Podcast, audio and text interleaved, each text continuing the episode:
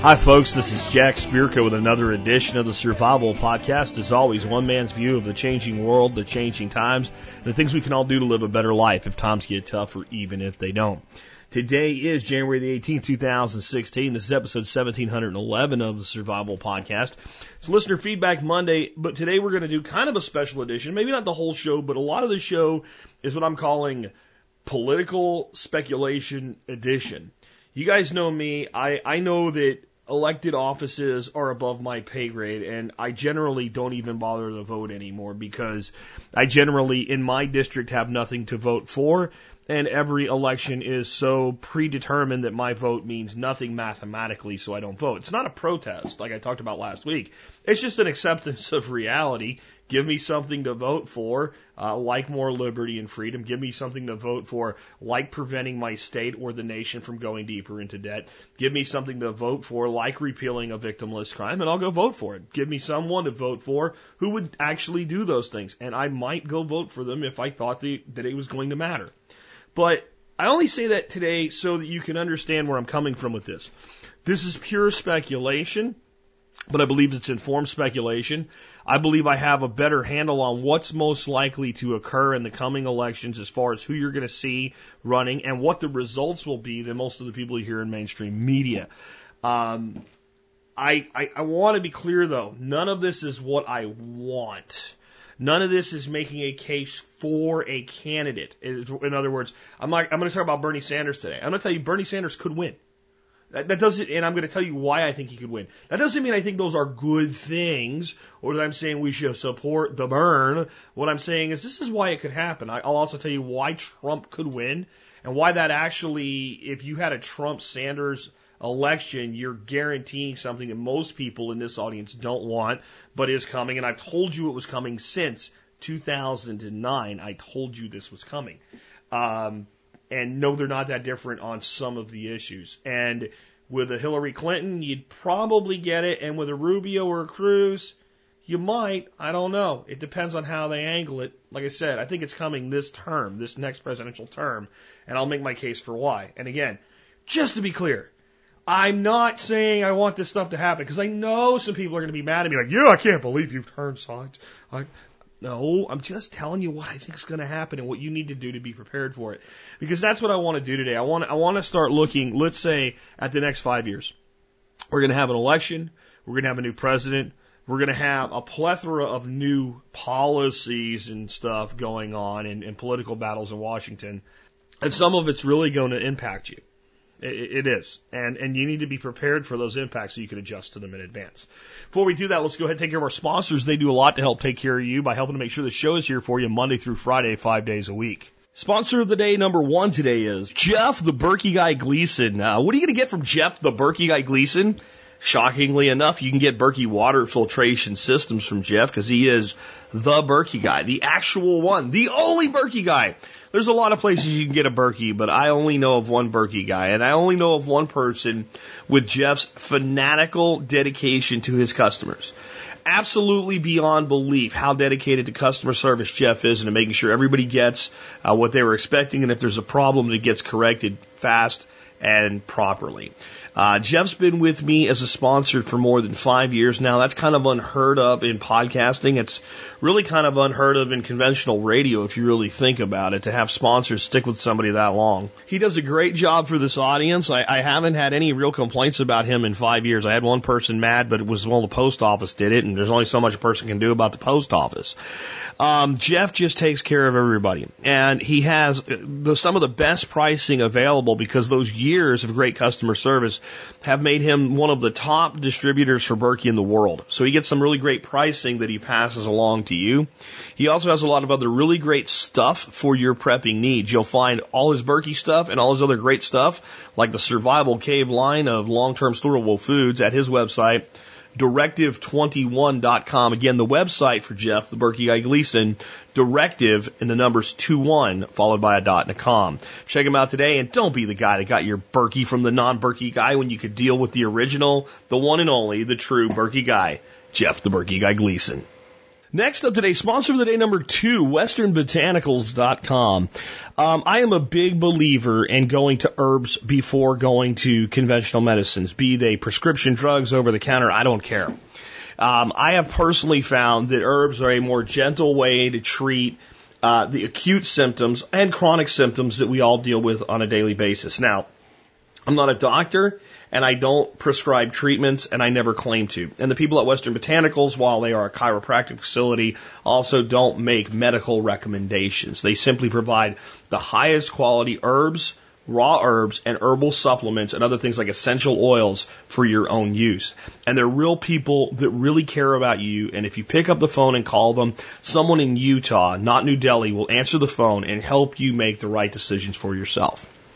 That's what Western Botanicals is all about. They are a great sponsor. They have been with us a very long time, 6+ years. That is forever in the world of podcasting.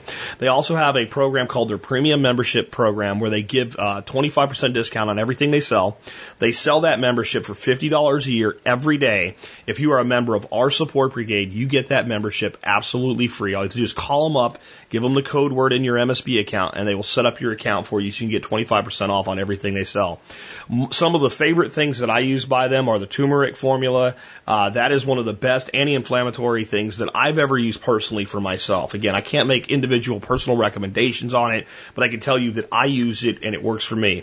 If my back is sore and achy, if my shoulder's acting up from an old injury from the military after a hard day working, I go to that. Their deep heat ointment is another great thing for that. They have a pain relief formula that uses valerian. Those are things I personally use on a regular basis.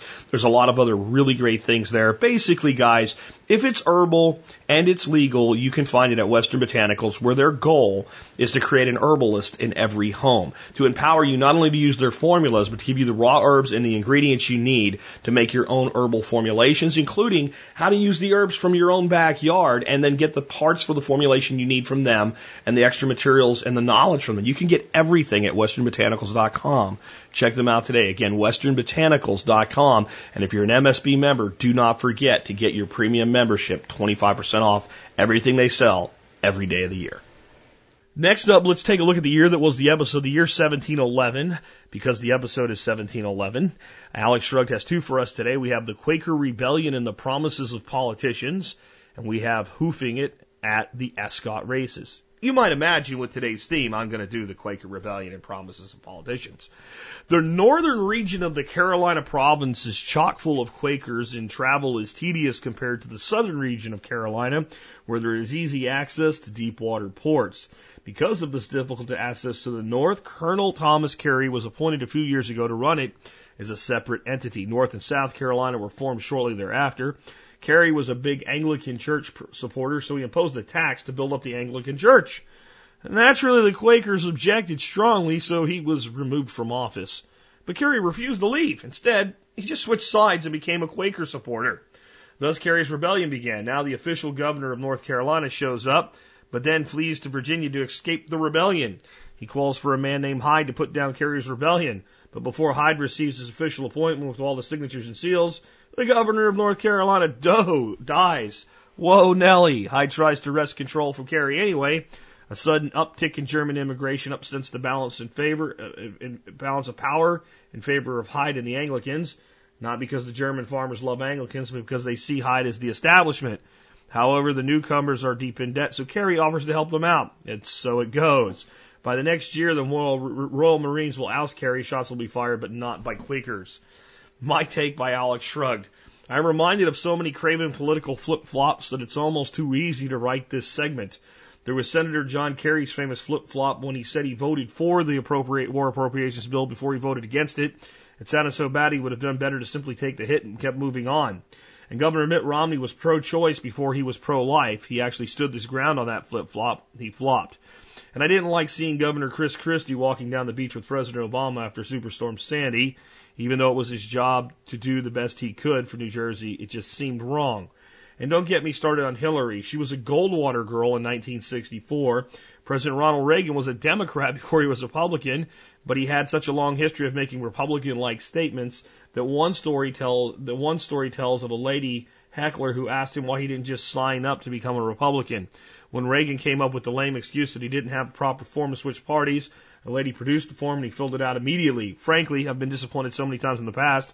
I no longer trust any politician. Now I assume they are all liars and it goes downhill from there.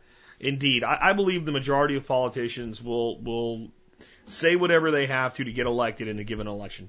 That's what you do. That's what the system actually encourages, if you actually look at it that way. If we were to provide, I think there's other ways we could elect leaders. I really do. I'm not going to get deep into that today, but if we actually had leaders elected who weren't running, would be one oddball way to look at it. People who the country simply looks at their actual performance and says, this person would make a good governor in this position. I know as an anarchist, I'm not supposed to want any of that, but this is speculation day. Like, would that be better? Because even in an anarchy, you still have leaders. Those leaders just are subject to immediate removal. There's times you need to get things done, and you give people a certain amount of authority voluntarily, and that authority can always be revoked. But that's not the way the world works. So let's kind of dive in today right away with some things that I think are coming. Before that, just real quick, let me remind you of the Survival Podcast Member Support Brigade. If you want to support the show and the work I do, just go to the survivalpodcast.com and click on members. It is the way that we pay the bills around here. It's the reason I'm able to do this show every day. Without people like you that support the show, I couldn't do it. I'd have to go do something else, frankly. And I don't want to do anything else. I love doing this job. I love being here for you guys every day to give you ways that you can actually make your life better and to tell you the things I just don't think you're going to hear on the TV, the radio, Facebook, etc., even most other alternative media. I don't think quite takes a look at things like I do and like we're going to do today. Remember, if you're a military person, law enforcement, or Peace Corps service, or a first responder like an EMT, paramedic, or firefighter, either active duty or prior service, you do qualify for a discount to that program. Just email me before, not after you join. Put TSPC service discount in the subject line. If you ever email me something like that and you don't hear back in like a day, assume I didn't get it and send it again. Sometimes stuff does get filtered out, etc. I try to respond to things very, very swiftly. All right, with that, email address, jack@thesurvivalpodcast.com. Again, jack@thesurvivalpodcast.com. That's my email for any and all means. If you're emailing me about anything on this show, TSPC in the subject line will make sure that that email comes to my attention as such. All right, so let's get into this. I want to start out with, I had kind of a debate with my buddy Ben Falk from the Expert Council, who's from Vermont and, of course, then is likely to, at least consider supporting Bernie Sanders, and he does.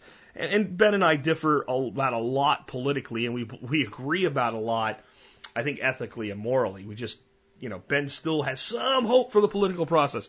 And we had this long, friendly debate about Bernie Sanders and some of his policies.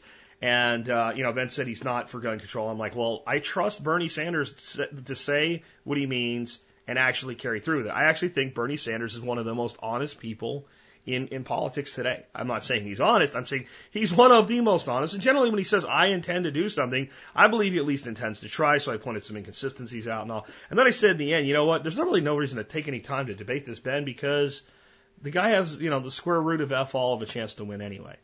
But I was only playing with Ben because I actually don't think that's the case. I think Bernie Sanders actually can win. And I know a lot of people are going, oh my God, not that.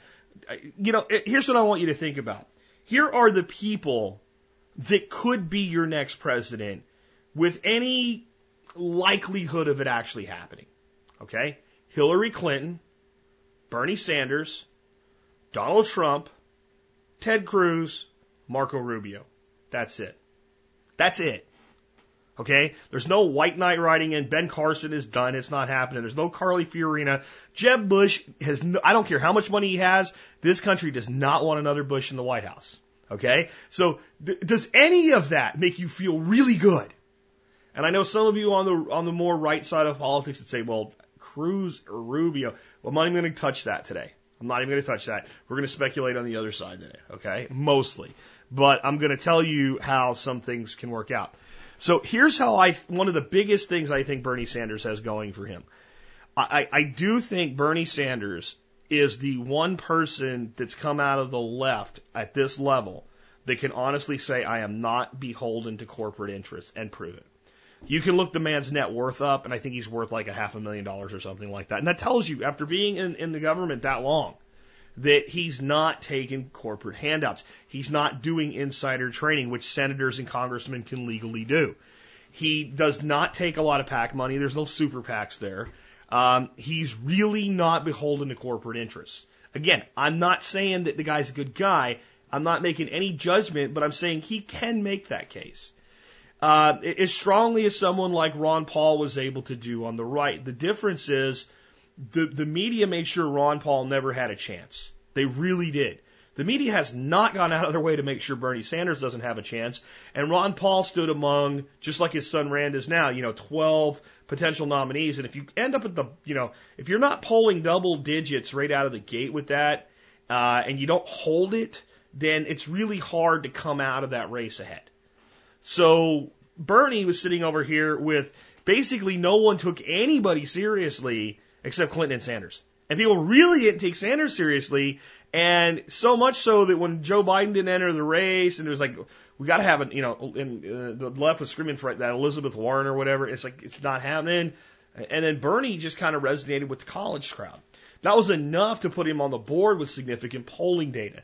That made the media actually have to cover what he was doing, and there's a whole lot of people on the left that are still die-hard leftists that feel the same way the right feels about George Bush.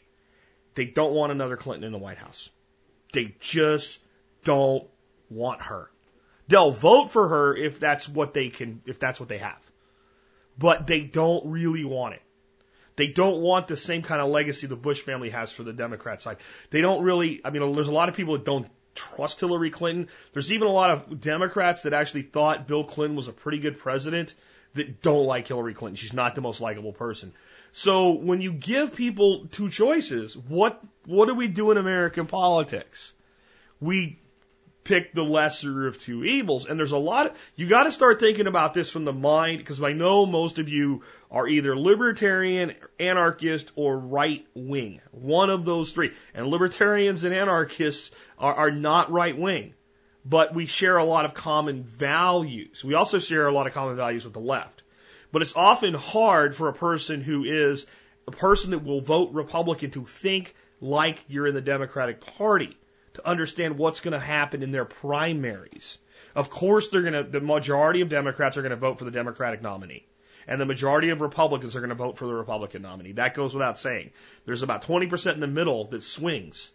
And that's what the whole election ends up being about. But we don't think about the primaries this way. If you're a Democrat right now, you have to think about, what does the average American Democratic citizen want? They want the rich to pay more taxes. Bernie Sanders means for the rich, and he ain't kidding either. He means for the rich. He also means for a lot of the middle class, a ton of the middle class, to pay more taxes. But the majority of people that are registered Democrats today are either affluent and don't care if they pay more taxes because they don't get it, because they don't think it's that big a deal, or they're so far down in an income level that the increase on the middle class isn't going to affect them, so they don't care. There's a lot more of the Republicans that are in that kind of space of the middle class, that like $75,000 to $150,000 to $200,000 family income range, than there are Democrats. Democrats in not, I know I'm going to get an email from hate mail from, I make 125 and I'm a Democrat my whole. I understand that. In general, I'm talking about trends here. Okay, in general. The average registered Democrat tends to be lower income or significantly higher income. Not all rich people are Republicans, especially when you're talking about what we consider street level rich, right? We're not talking about the uber wealthy, the super affluent, the people that own banks and jets and stuff. We're talking about the people that do better than their neighbors 5 blocks down the road. We're talking about the people that can afford to send their kids to private school, but they may not because it's still a stretch for them. Okay, that's what we're talking about when we say wealthy in this context. And that's the class warfare form of wealthy. Well, Bernie means to tax those people out the wazoo, primarily through raising the cap on Social Security. Okay, so you raise the cap on Social Security from whatever it is now, which is like 110, 111 or something like that. And generally, the cap constantly gets raised. It happens almost every year. They raise it a few $1,000s. But he wants to go ahead and raise it from whatever it is now in that 110, 115 range to $250,000. That would be, since Ronald Reagan, the largest increase on taxes in the history of the free world. Doesn't sound good, does it? But who is voting in the Democratic primary? People that largely don't care or don't even understand what that means. You know who this is going to hit the hardest? The self-employed. The self-employed person that's making $150,000, $170,000 a year that's killing themselves because they're going to pay that tax double. See, when you're self-employed, you don't just pay the 6, 7% that you see come out of your paycheck as an employee. Whenever you pay that money, your employer matches it. As a self-employed person, I pay both sides of my Social Security, even though there's a good chance it won't be there for me. But again, who votes in Democratic primaries? Most affluent Democratic voters are employed. They only see half of it. Most, the majority, the trend. Or they're at an income level where they don't even care. When they hear about somebody getting their taxes raised that makes over $100,000 a year and they're getting by at 35, they don't care. They're like, that guy's rich, even though he's not. Again, you got to put yourself in. So he makes a very compelling case to his base, which is who votes in a primary. The other big thing he's pushing for, free college for all, is actually far more popular than you would think. It's far more popular than you would think in the dense population areas of the country. There's a lot of people that think we should have that. And you know who thinks we should have that? College students, the same type of students that elected Barack Obama the first time around. Now, they're not going to get all this stuff. Now, what the other thing is what we've been told is there's no way to pay for all this stuff.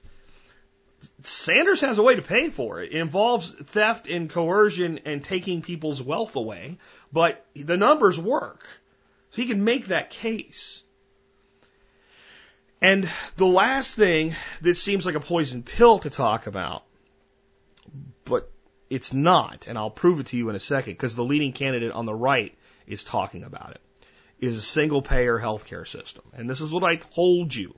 I told you in 2009, 2010, before the Healthcare Act, Obamacare passed, before it passed, I said, number one, you can make all the phone calls you want. They're going to sell you out. At least one Republican will go across the line, one that can afford to. And in the House, the Democrats have it. They're going to get it done. And I got so much hate mail over that. I'm like, look, I'm not saying I want it. I'm just telling you what they're going to do. And I also said before it passed, it is going to be so bad, it is going to drive the cost of healthcare up so much that people will simply not be able to afford it. And it's most likely that a Republican president, after Barack Obama's two terms, will come into office and bring a full government takeover after Republicans have been the ones fighting it the entire time. And this is why. People will give in. People will give in. And I'll tell you why people will give in. Right now, the cost of health insurance for myself and Dorothy, just the two of us, is a bit over $11,000. $11,000 a year. Gone. We'll talk about the financial case for this in a second. But, you know, the thing about that is, I'm not happy about that. I remember when my health insurance was much better and cost much less before the government helped me. Okay? Not that the insurance companies are a bunch of great guys either, but I do remember it being a lot better. I remember when all of this talk started during the first Bill Clinton administration, that my health insurance was great back then and extremely affordable. And it wasn't just because I was young, because I worked with a lot of people older than me, and they were pretty happy with the cost of their insurance as well. And the employers that I worked for or worked with were able to afford all or a portion thereof, and everybody was pretty happy. But not anymore.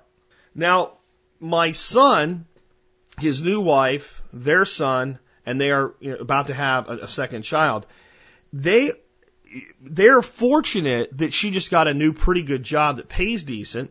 She's paid twice a month, but pretty much one of her entire checks covers the cost of their health insurance for the family. One of her entire checks. Half her income. Now, it's really joint income, but since she's the one with access to the health insurance, and my son doesn't really have it with his job, all the money mixes together, but when it really comes down to it, half her income disappears into the abyss of healthcare. Okay? And they're paying, I think, close to what we're paying. So when I say half, I don't mean half her gross, I mean half her net is gone. Okay, so they can't really afford that. We can absorb that. I'm not happy about it. It sickens me that we're paying this much, considering I pretty much cost the insurance company nothing for the last 20 years. Okay? It makes me sick that it's been mandated. It makes me sick that my wife has lost her coverage and been forced into new plans that cost more and provide less of what she actually wants, but she has maternity coverage and she's in her 50s. That's nice, right? Okay? Because you need that. You got to have that when you're in your 50s. You never know. And it's mandated. But how do you feel when you start thinking about the expense of your insurance and you understand the following? Number one, it's rapidly getting to the point where the tax penalty will exceed the cost of insurance. So you're going to have to buy it if you don't already have it, or you're going to end up paying the same and not having coverage. Because that's where this is headed. It's designed to do that. That's number one, okay? Now, the next thing you know is it's going to continue to go up in price. So if you feel you can't barely get by right now, how are you going to feel about it when all of a sudden it goes up 10, 20, or 30%, which is what's going to keep happening and what's been happening? There's a point where people say, I don't want this, but I can't do this anymore.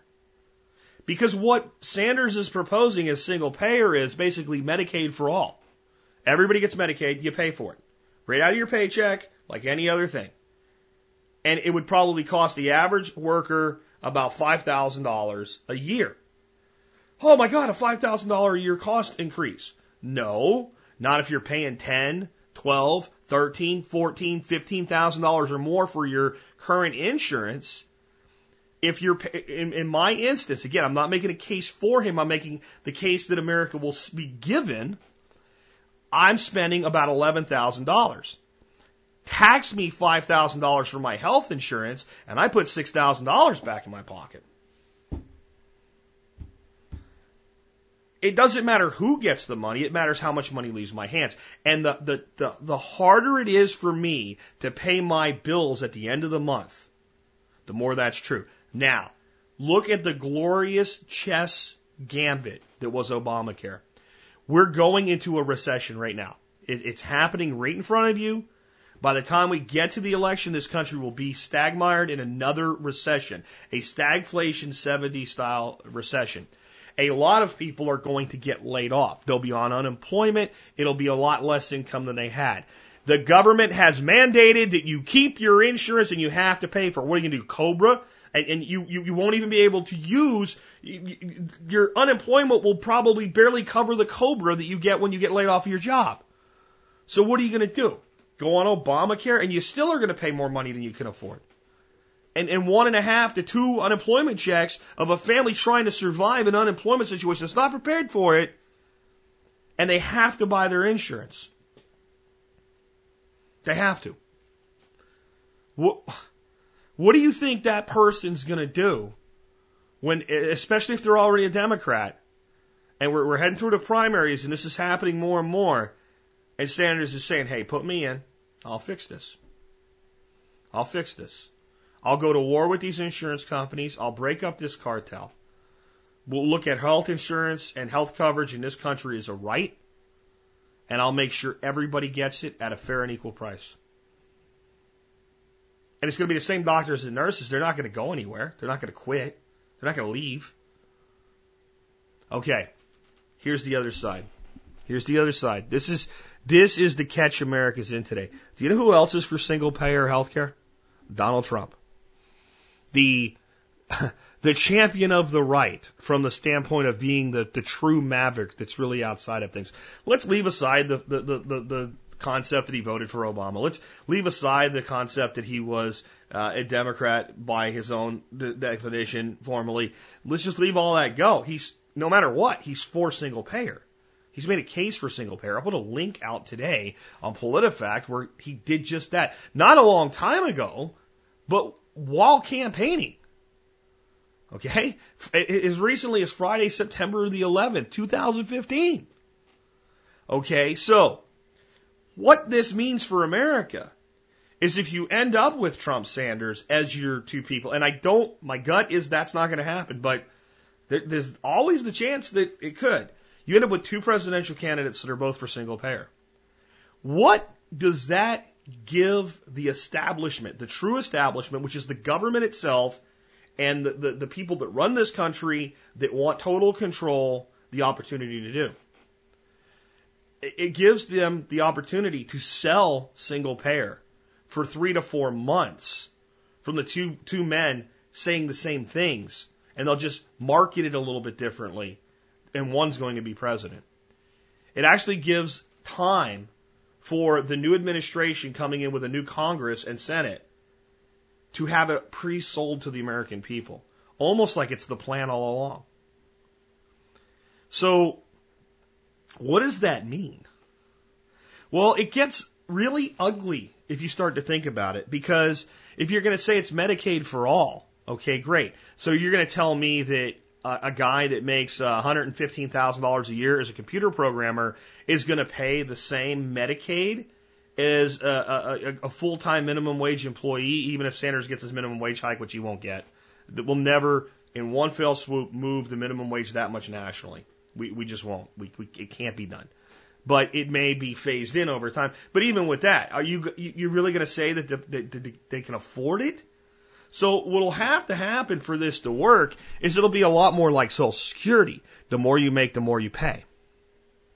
That's the only way to make the numbers work.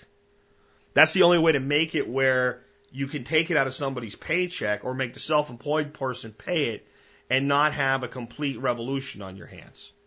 Because if you tell a person that makes $16,000 a year that $5,000 of it's going to go to health insurance, they're likely to take up arms.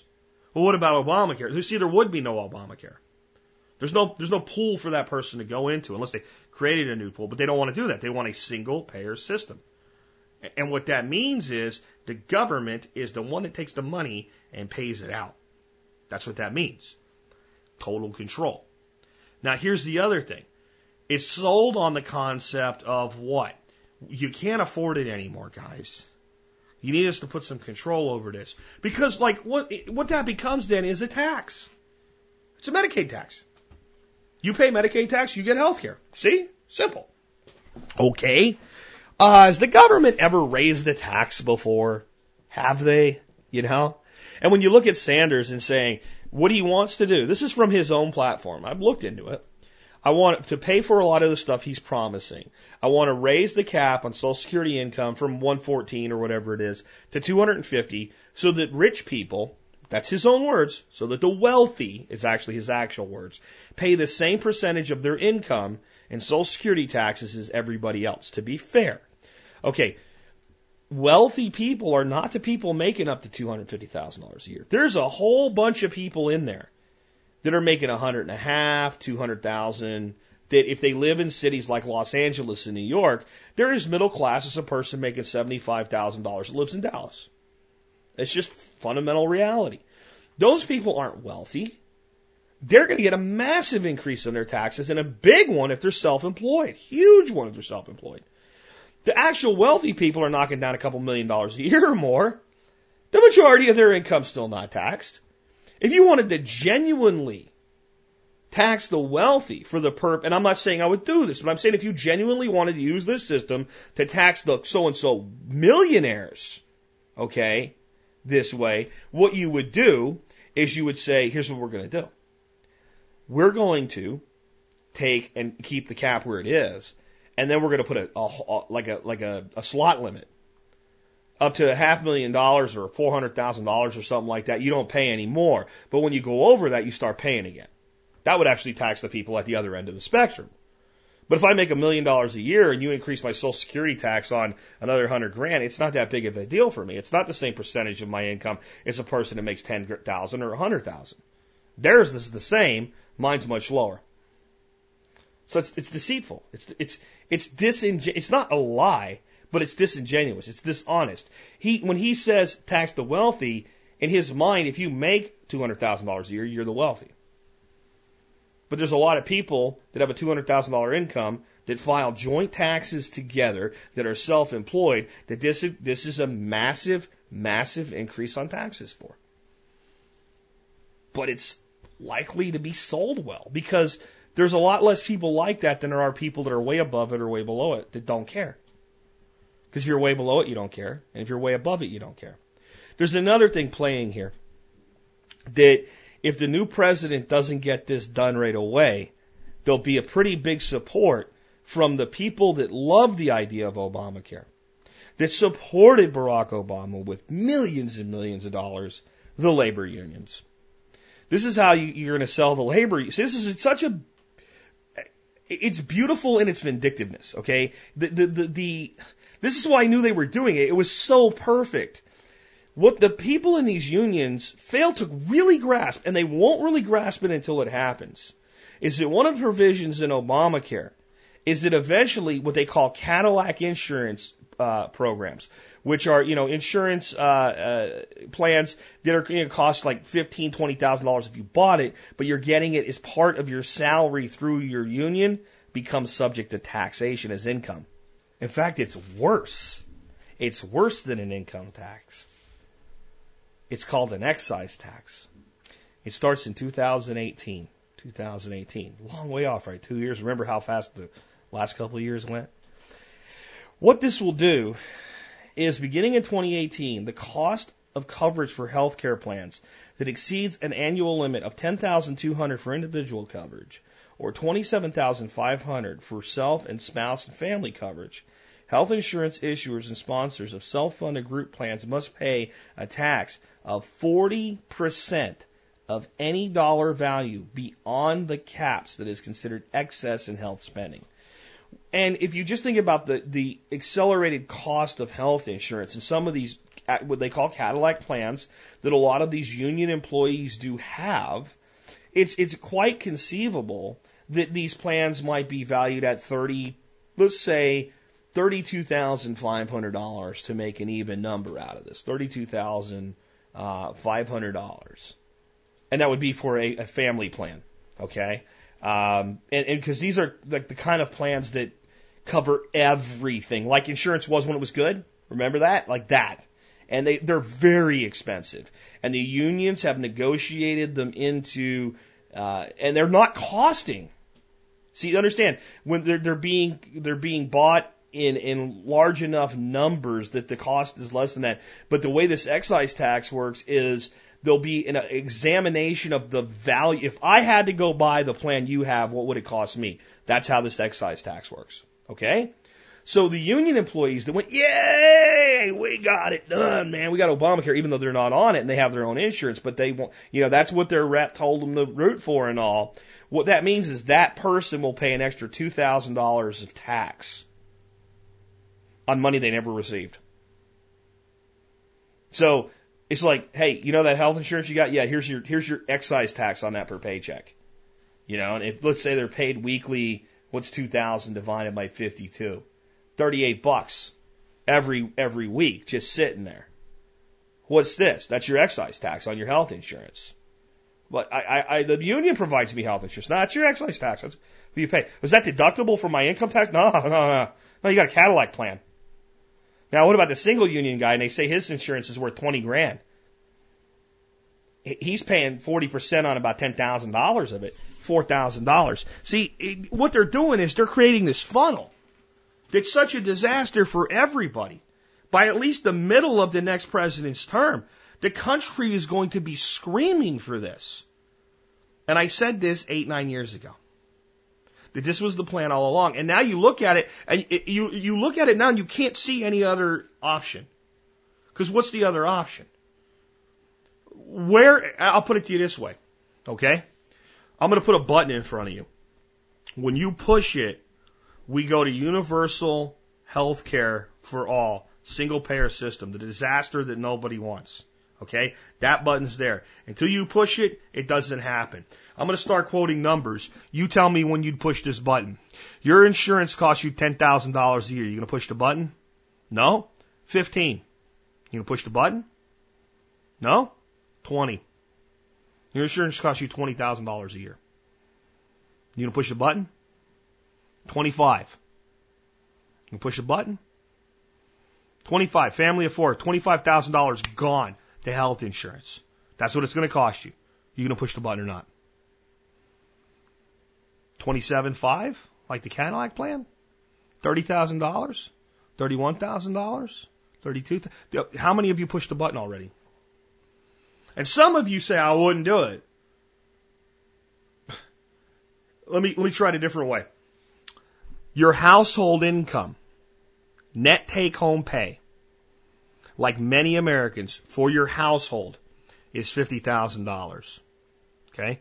This is kind of average at this point. You have to live on $50,000 a year. Some of you are like, I live on less than that. Okay? You have a family, one mom, one dad, two kids, the American dream, and $50,000. And you can basically pay your bills at that and even save a little bit of money if it wasn't for health insurance. Your health insurance costs $10,000.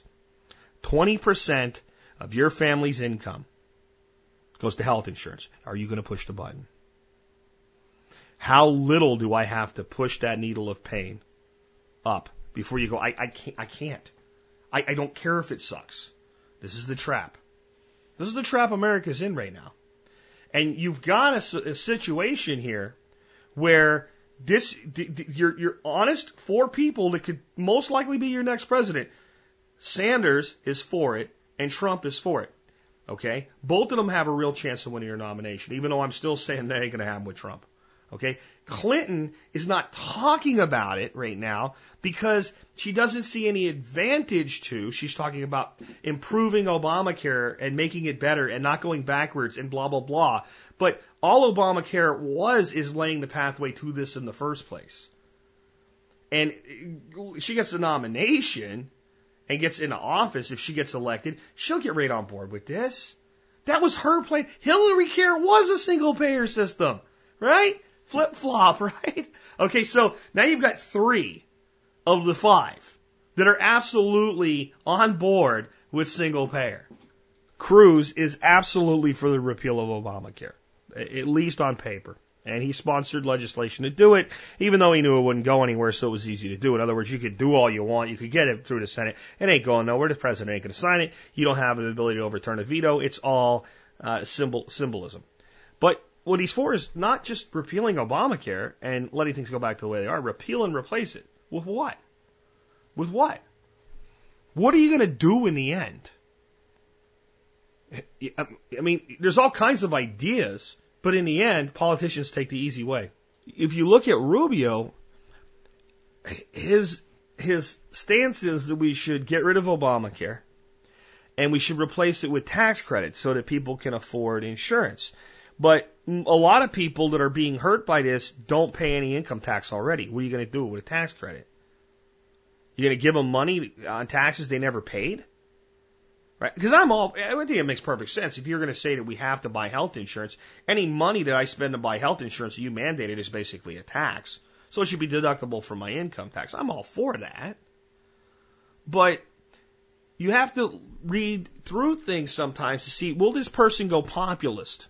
At a campaign event in New Hampshire on October 16, 2015, Rubio criticized the pharmaceutical companies of pure profiteering, according to the Wall Street Journal. Rubio argued that high drug prices are the result of government regulations and the company's attempts to offset declining consumer demand as their products lose market share to new rival treatments. Rubio said, "You ask yourself, how is this possible? There are less prescriptions being written for that drug, and yet you're making more money on it than you ever have.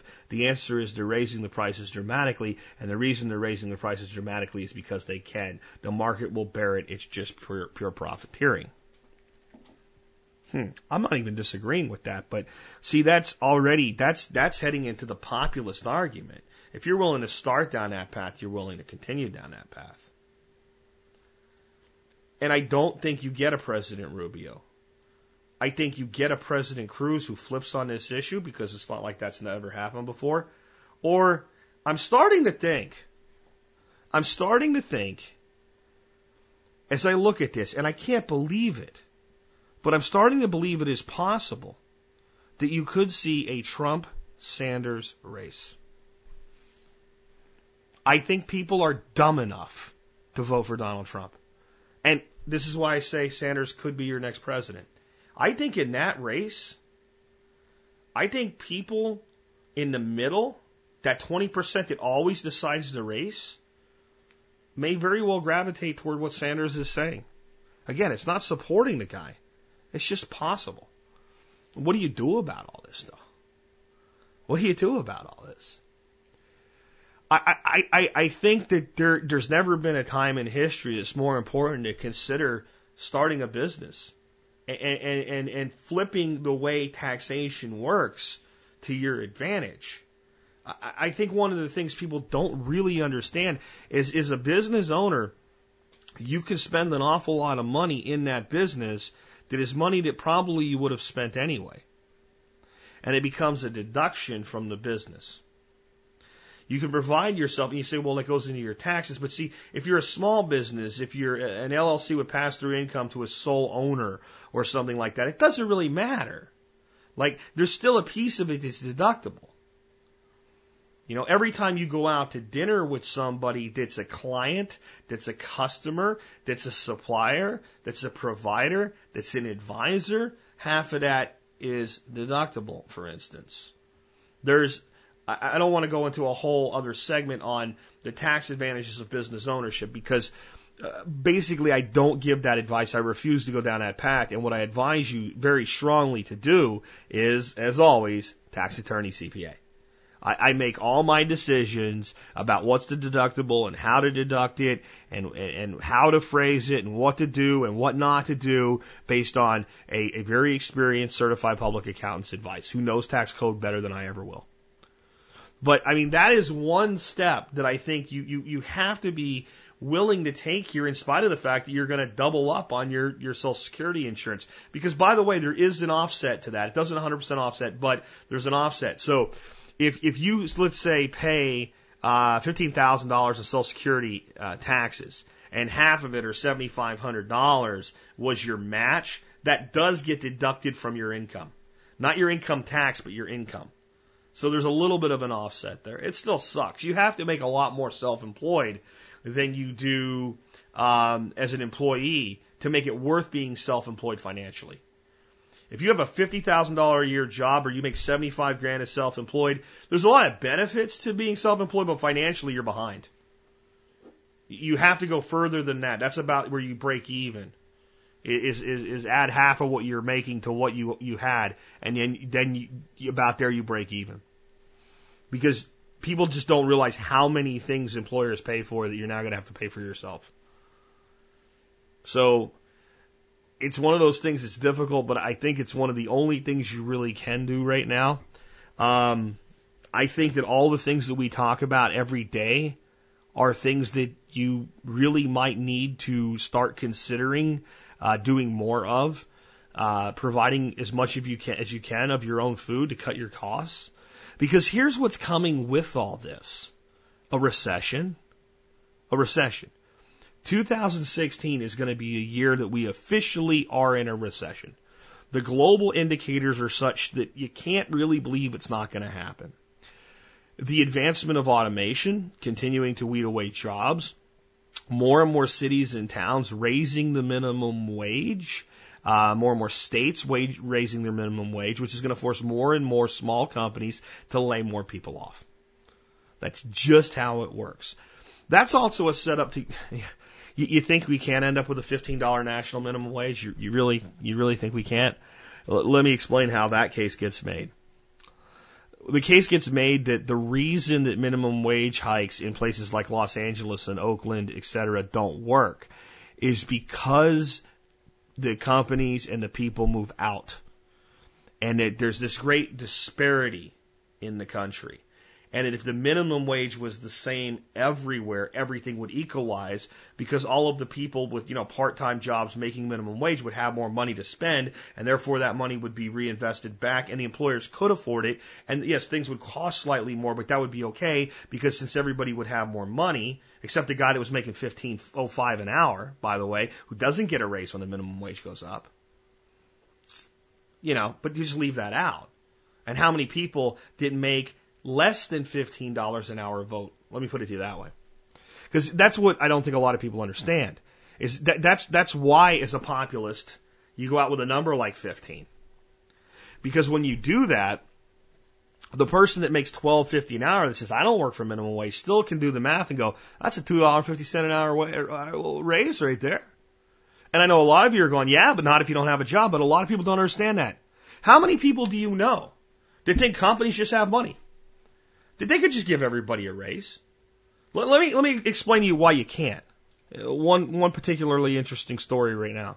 This is actually a pretty long article, and I'm not going to read the whole thing because it blends a lot of things together. But it also talks about the fact everybody has probably heard Walmart is closing a lot of stores. They're closing all of their Walmart Express stores because they figured out that business model just doesn't work. And they're closing some other stores that are not profitable, but they're also closing this one Walmart in Oakland that was profitable. So you wouldn't think that makes sense. But Oakland has raised the minimum wage where this store is. So cutting to the chase, you can read the whole article if you want to. I'll have a link in the show notes.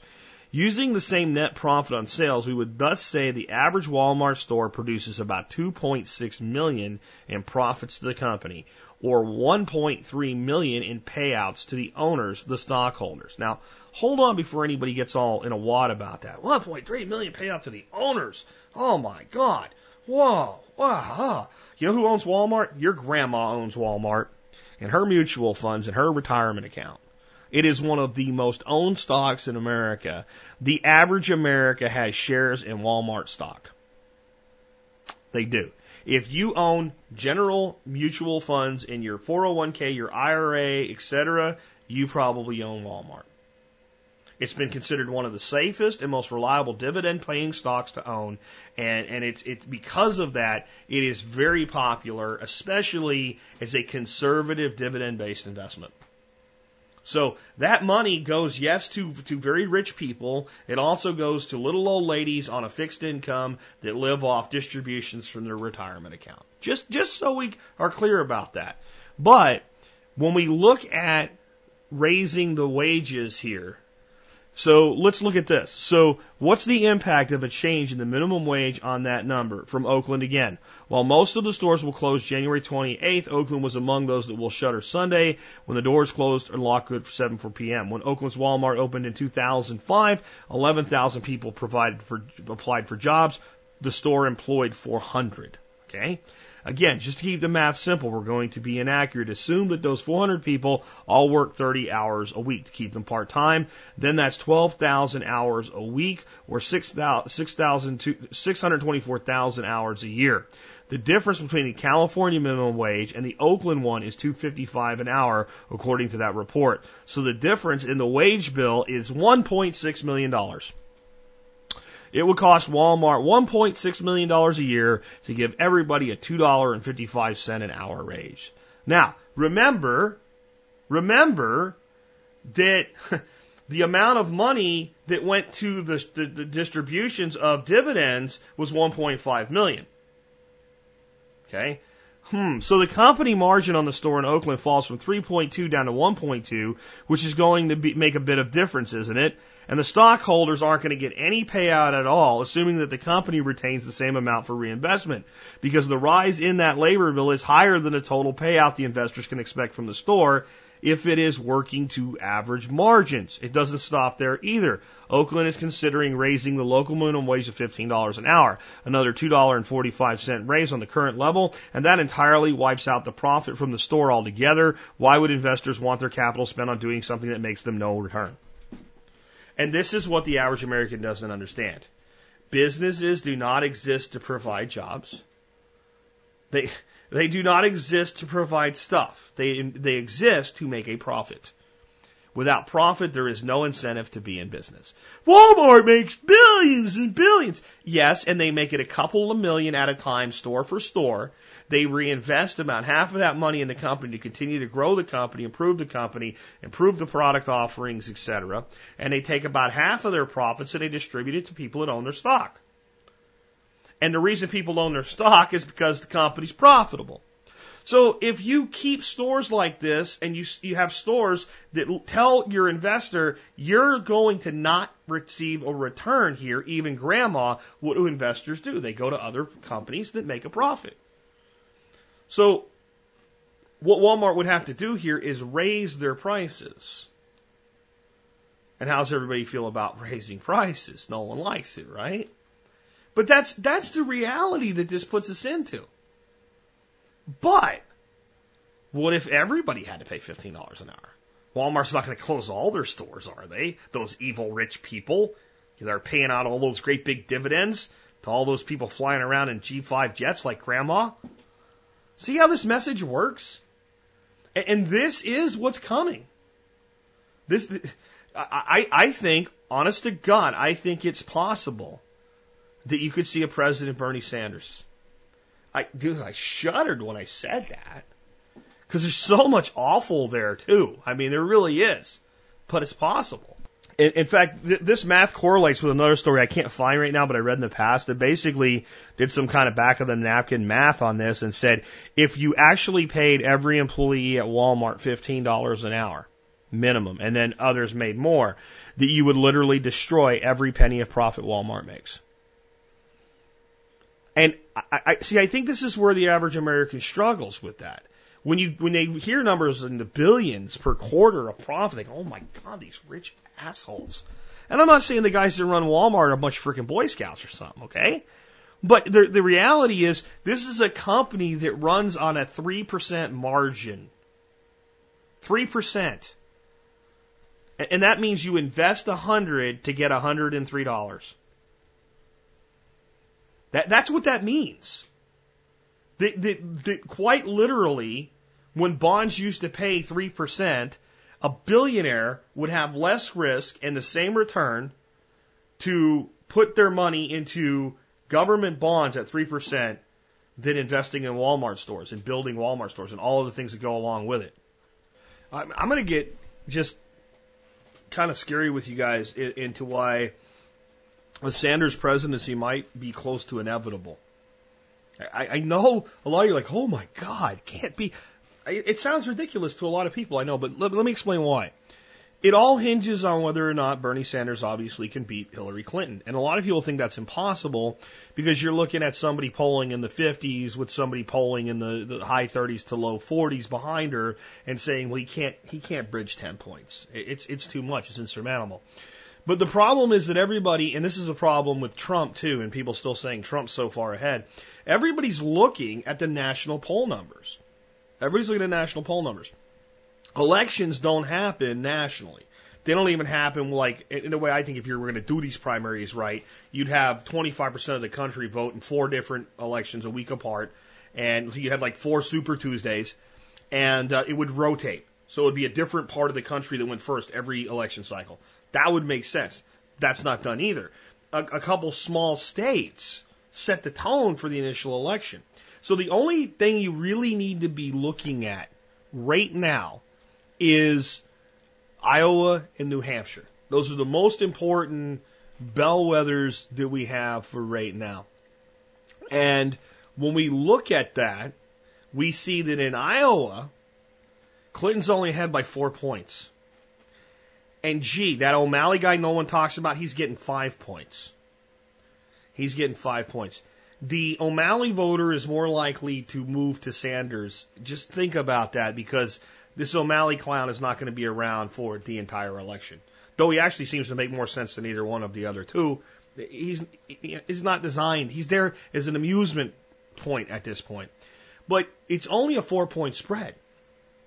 And Iowa caucuses are different than the general primary elections, okay? They really are. There's a lot of talking and decision-making that goes on in a caucus. It's not the same as you just go in and punch a hole and walk away. It's very possible that Sanders either can win Iowa or get damn close to it. And once that happens, people start to take the guy that aren't taking him seriously, start to take him seriously. Very much so. New Hampshire is the other very early primary, and Sanders is probably going to win New Hampshire. Sanders right now is ahead by 7 points almost to New Hampshire on an average of the polls. So if Sanders wins Iowa and New Hampshire, it starts to create a whole momentum level of shift in that election. And here's what I'm trying to say to you, and I'm going to lay out a very clear case why. If Sanders wins the Democratic nomination, he almost certainly becomes our next president, in spite of the fact that I've been saying it would be a Republican. In spite of the fact that I've been saying it would be a Republican. He's outside of the fold enough to be what it needs to be, something different, to get the things done that they want to get done in the next 5 years, okay? Here's why. Let's say Sanders wins and on the Democratic side, and Trump wins on the Republican side. It's almost inevitable that some Republican candidate is going to come out as the third party.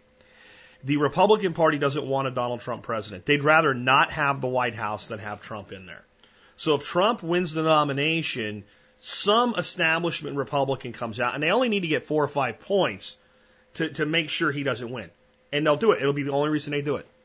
And it'll make his ratings on The Apprentice go way, way up, and he'll get all the publicity he wanted out of this, but he won't be president. Okay? Now, let's say Donald Trump loses the nomination, gets pissed off and says he was cheated, launches a third-party candidacy. Do you see what that does? That pulls away from whoever the Republican nominee is, Cruz or Rubio most likely, to the point where, you know what? The Democrat wins. That could even scare you more if you put Hillary Clinton into that math.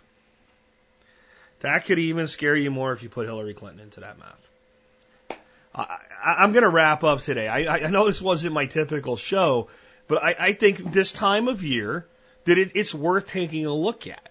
Now, you notice I haven't told you who to vote for, who to vote against, who to call, what to do, what sign to make. I don't think it matters. I think it's going to be interesting to watch how this all plays out, though, and to kind of figure out what the implications of this are. But, you know, my view is the most likely thing is a Republican presidency in 2016 and going into the 2017 inaugural period. But when I start picking it apart this way, it's very probable that doesn't happen, that you get this. Because here's the other thing. Like, so what are the differentiators between Clinton and Sanders? Clinton can say she has more foreign policy experience, but Sanders has been in the Senate for a very long time. Clinton can say that she's stronger on gun control. That appeals to the left. There isn't a person on the left that feels that Sanders is too pro-gun, except the extreme that never actually makes an election work anyway, and even they would vote for him over any Republican nominee. So in a general election, he doesn't lose any of those. What Sanders has that Clinton doesn't is an anti-establishment vibe, and there's as many dissatisfied Democrats out there right now as there are Republicans. It's going to be interesting to watch it play out. Here's what I'd like to hear from you guys today, though. What do you think we should do? What do you think we should do? Because these actual things that are going to happen are somewhat inevitable. And we can see a lot of this stuff coming if we open our eyes to see it. We can see a recession coming. We can see that whoever the next president is going to be, it's not going to be anyone who anybody really wants that's really thinking about it. Some of you that support Trump, you don't support Trump. You support the idea of someone different. If you actually look at the guy and what he's saying, you can't really support the guy. Those of you that say you support Sanders, you know you can't run a country the way this guy's talking about and have it be financially viable. You know it won't work. All his ways where the numbers work, you know, to pay for his stuff, take the current economy and say it'll be at least this good. Well, a lot of these things will damage the economy, and then you can't pay for it. Those of you who would say you would support a Ted Cruz, the inconsistencies there are a mile long. Is this the best we can? I mean, yet again, do you not sit back and just look at it and go, is this the best we can do? Is this the best we can do for the leader of the United States of America, supposedly the greatest nation that ever has been? That these people are the best we can do? And I keep hearing people say, don't count out Jeb Bush. I've counted out Jeb Bush from the very beginning. There's so many people on the right that have such a bad taste in their mouth from George W. Bush that there's no way you get a Jeb Bush presidency. You just don't. So this is it. So what do we do? What do we do as individuals? How do we start making a bigger difference? Because this is what's going to happen. The ability of the state to influence our lives is going to do what it always has. It's going to grow. But remember how I talked about the fact that we were in for a time of shifts and twists coming? During those times, government never does what? Lets a good crisis go to waste. So regardless of who's your president, more and more is going to be taken in the name of saving the country, saving the economy, you know, preserving America, saving the American dream, helping people that are hurting. That's the easiest way to sell the American people on something. They show them other Americans hurting and saying, we have to do something. We have to do something. We have to do something. Well, I kind of feel the same way. We, as people that actually want liberty in our lives, have to do something. We have to do something for ourselves. We have to do something for our families. We're not all going to run away to Honduras or Nicaragua or something like that, to some libertarian utopia. It's not going to happen. As much as I love the work that the Free State Project's doing in New Hampshire, we're not all going to move to New Hampshire. I'm really excited to see what happens when they get that big move accomplished and they get that many people there, what they can do. Is it a bunch of things like that?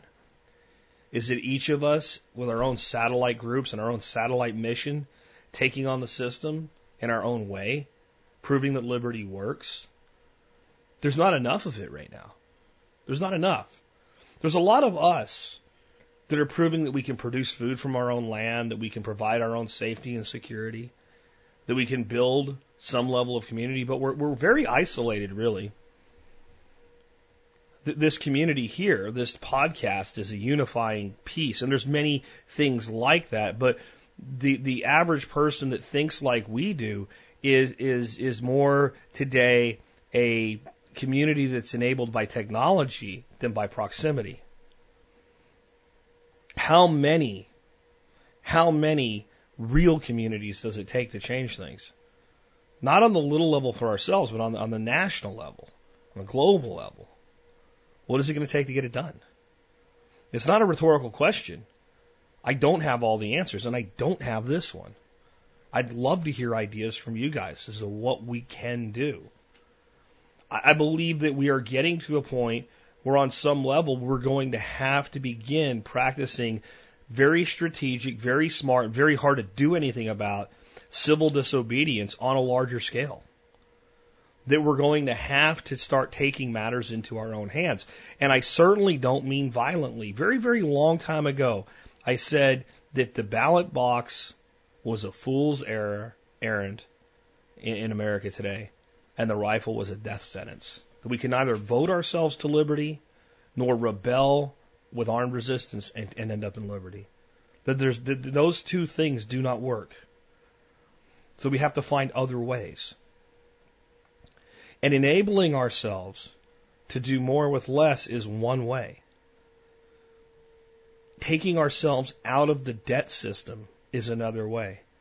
I actually think that maybe the most noble thing that we can support as a community today is homeschooling.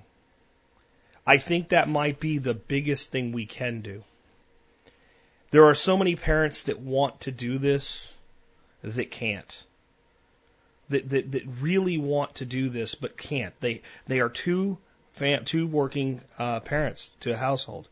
And I know I'm going to hear from people that say, well, one of us quit our job and it was hard, it was a struggle, but it was worth it. I understand that, and I'm glad you were able to make it work. And I'm actually holding you up right now as a light, as an example of the very best that is America. So don't be upset with me when I just say not everybody can.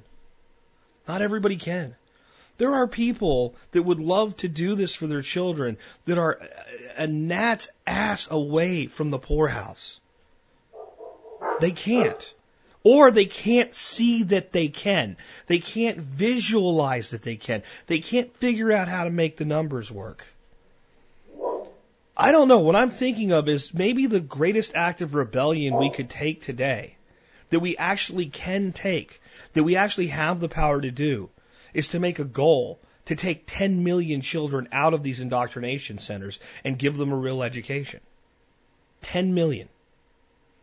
10 million people who, when they're 20 years old, instead of being a programmed drone of the state, will be independent, self-reliant thinkers.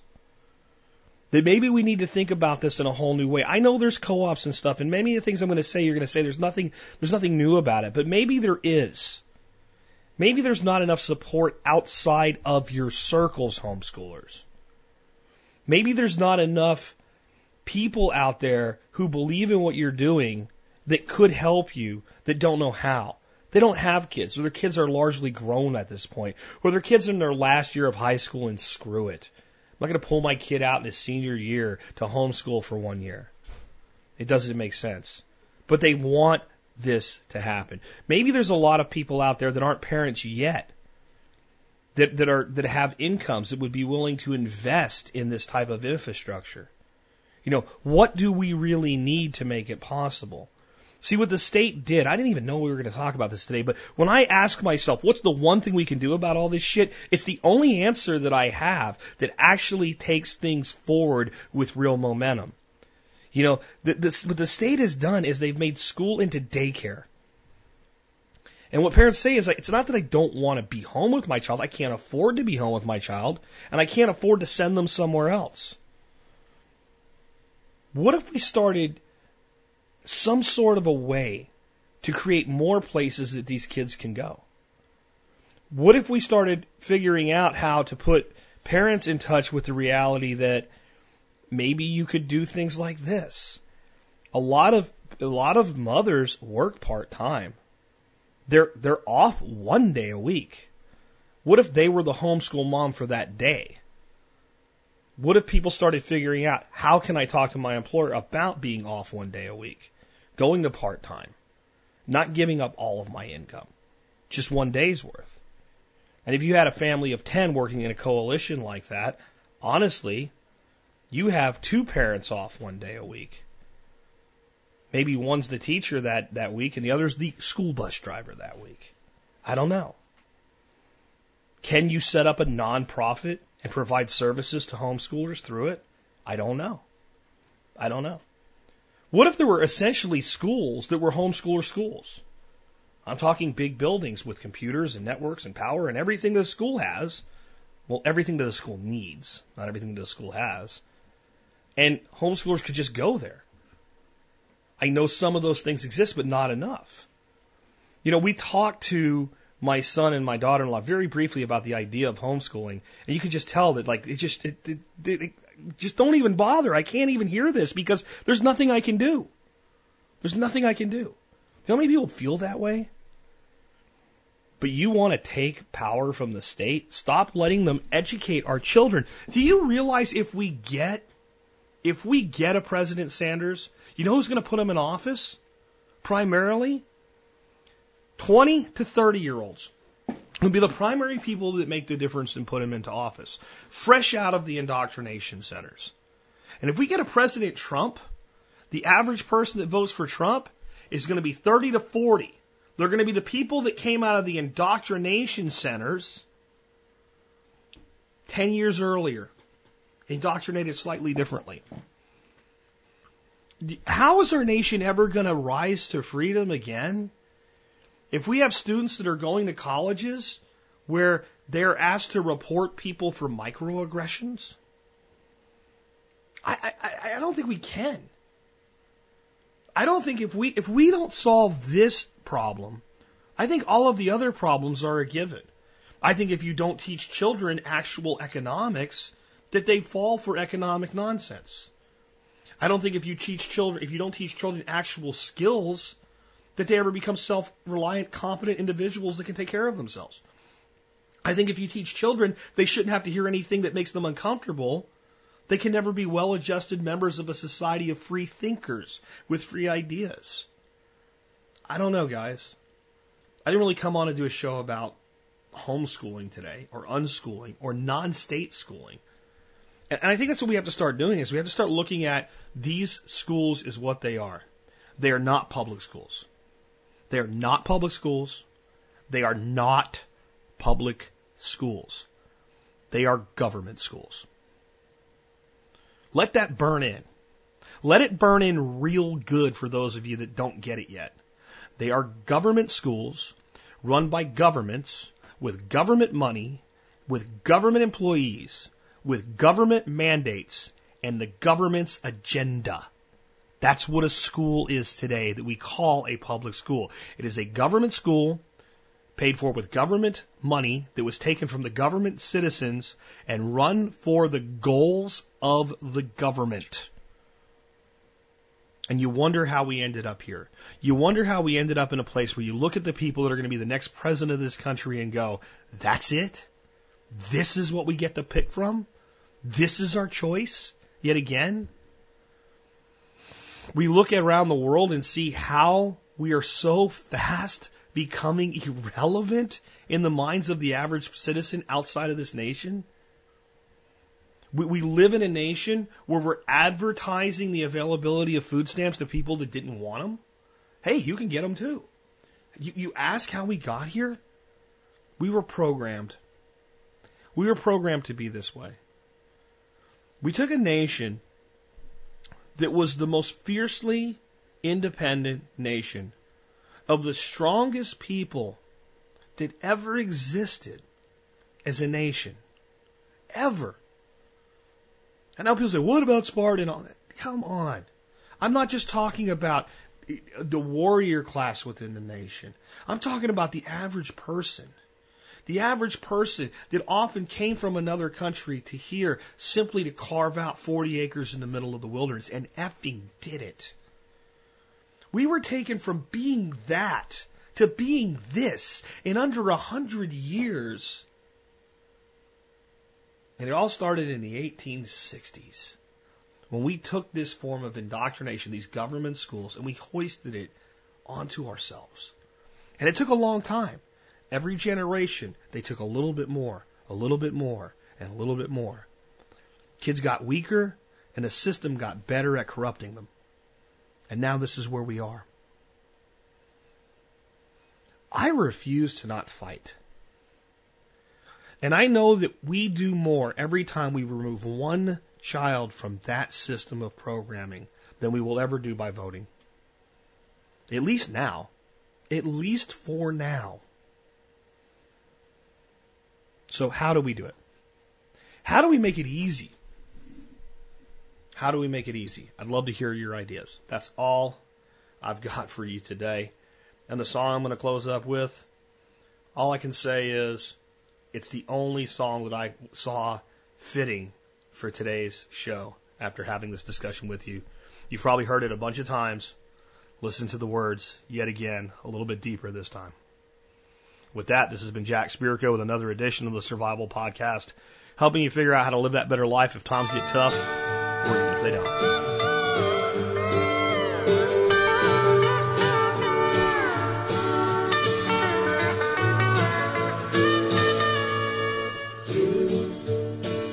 You are on the road, must have a code that you can live by.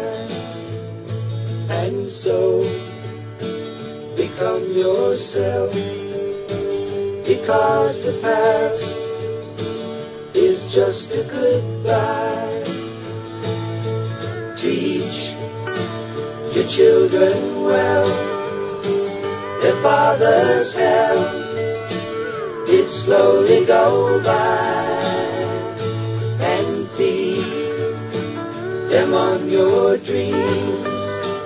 The one they picked, the one you know by. Don't you ever ask them why, if they told you you would cry, so just look at them and sigh, and know they love you.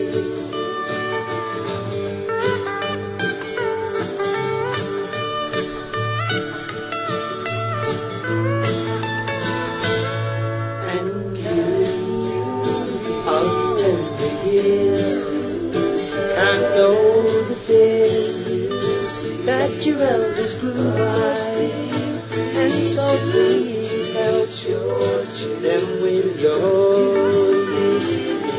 teach the truth before they can die.